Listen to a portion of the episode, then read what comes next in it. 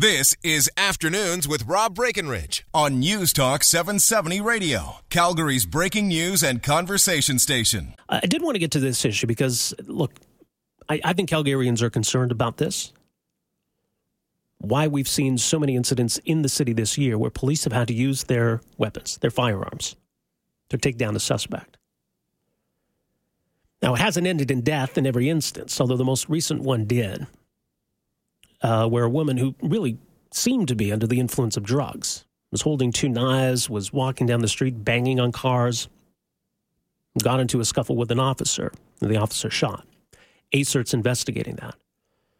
But because it was yet a latest in, in what seemed to be a series of police involved shootings, Councillor Brian Pincott suggested that maybe it was something that ought to be investigated.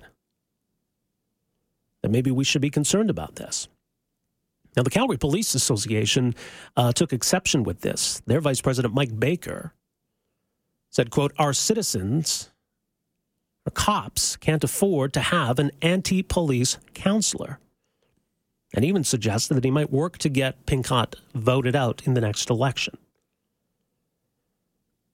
Well, our next guest took exception to the response from the Calgary Police Association and wrote a piece for the Calgary Herald about why it's important that Calgarians, including elected officials, feel free to question the performance of their police officers. Now, this is someone who has been a member of the Calgary Police Service for over 30 years and is, is still an officer. He is Inspector Chris Butler, and he joins us on the line here this afternoon. Inspector, great to have you with us. Welcome to the program. Well, it's a pleasure to be here. Thanks for having me on, Rob. All right. Well, look, you've been a police officer for a very long time, and you understand that side of it and what it is we ask you as police officers to do. But what was the point you were trying to get across in, in your piece?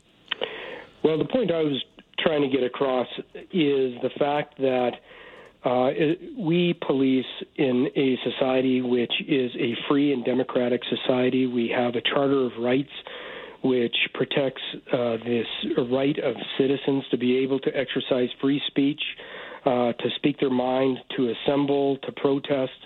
And it's one of the hallmarks that separates our fine country from a police state.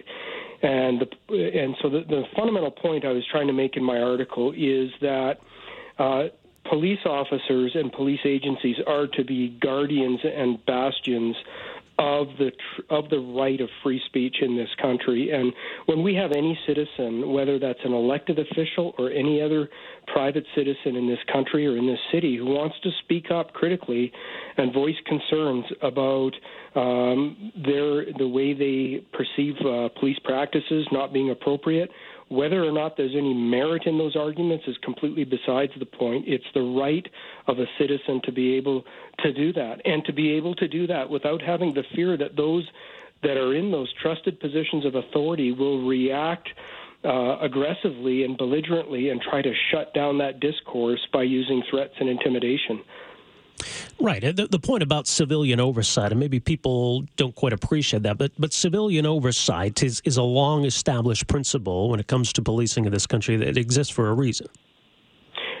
Well, absolutely. And uh, in fact, whether or not we have a formal civilian oversight or not, if you go back uh, in history uh, and look at the origins of policing, I mean, um, and this goes back to Robert Peel's rules in the UK when when the first police force there was being established. The reality is is that the police are the public and the public are the police, and the only difference between those two roles, Rob, is the fact that the public entrusts those citizens that they put forward as police officers. They commission them to swear an oath to go out to be servants of the public to ser- to protect the public peace.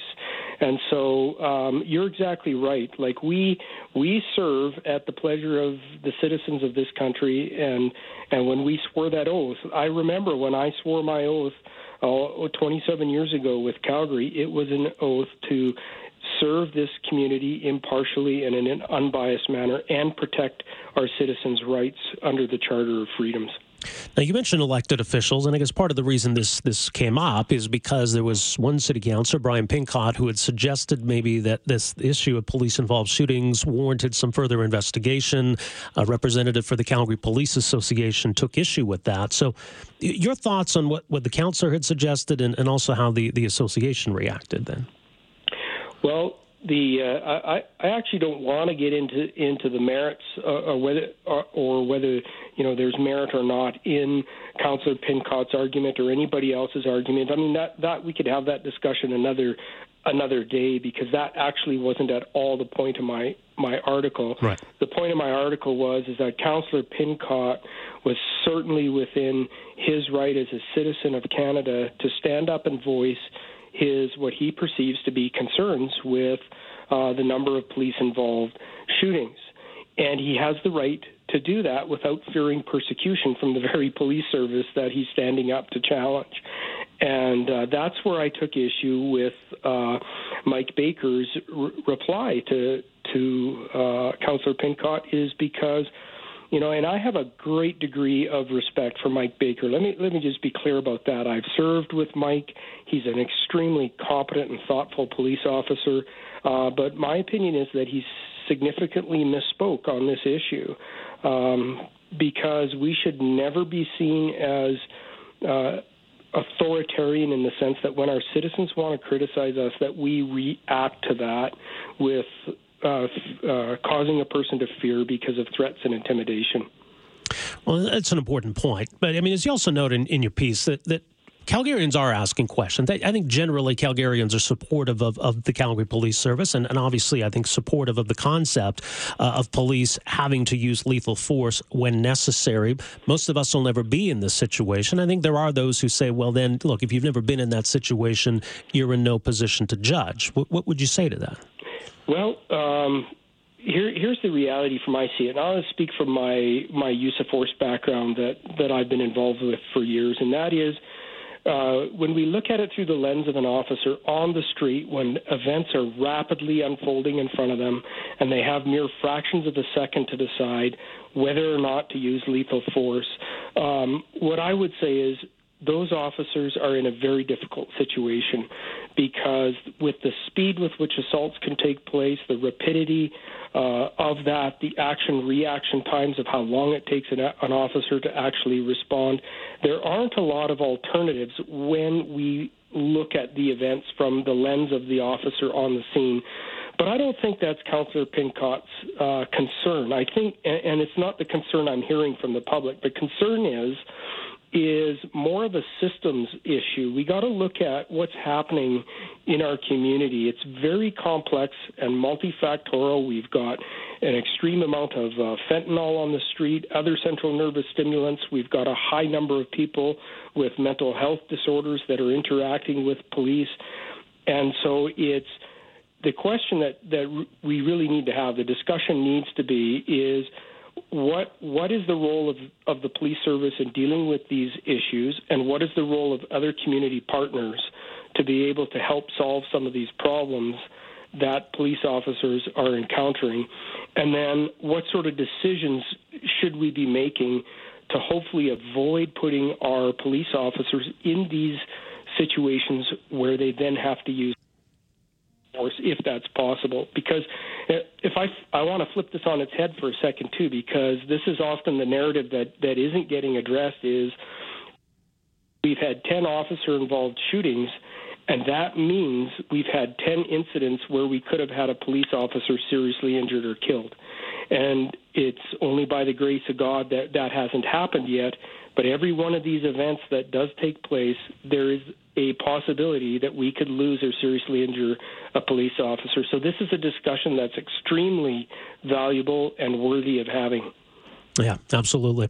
Well, Inspector Butler, thanks again uh, for making some time for us here today. As you say, the, these are certainly very important issues that obviously a lot of Calgarians are concerned about. Uh, we'll do this again, but thanks for making some time for us here today. You're welcome. Keep asking the questions, Rob. I appreciate it. Well, there you go. Some interesting thoughts from Calgary Police Inspector Chris Butler uh, talking about the very difficult job police officers have to do and the importance, though, of having these conversations. Why are these shootings happening? What more can be done, maybe, to prevent these from happening? And he's saying civilian oversight of the police is a long established principle that we adhere to in this country. And so there's certainly nothing wrong with citizens or elected officials or elected representatives questioning what police do. But at the end of the day, I think we also need to understand and appreciate what they're going through and what it is we expect them to do. And are they dealing with more dangerous situations this year as a result, say, for example, of the fentanyl crisis? Right, and that's what ASERT exists for to investigate these incidents, try to determine each case on its own merits. 403- Afternoons with Rob Breckenridge, starting at 1230 on News Talk 770 Calgary.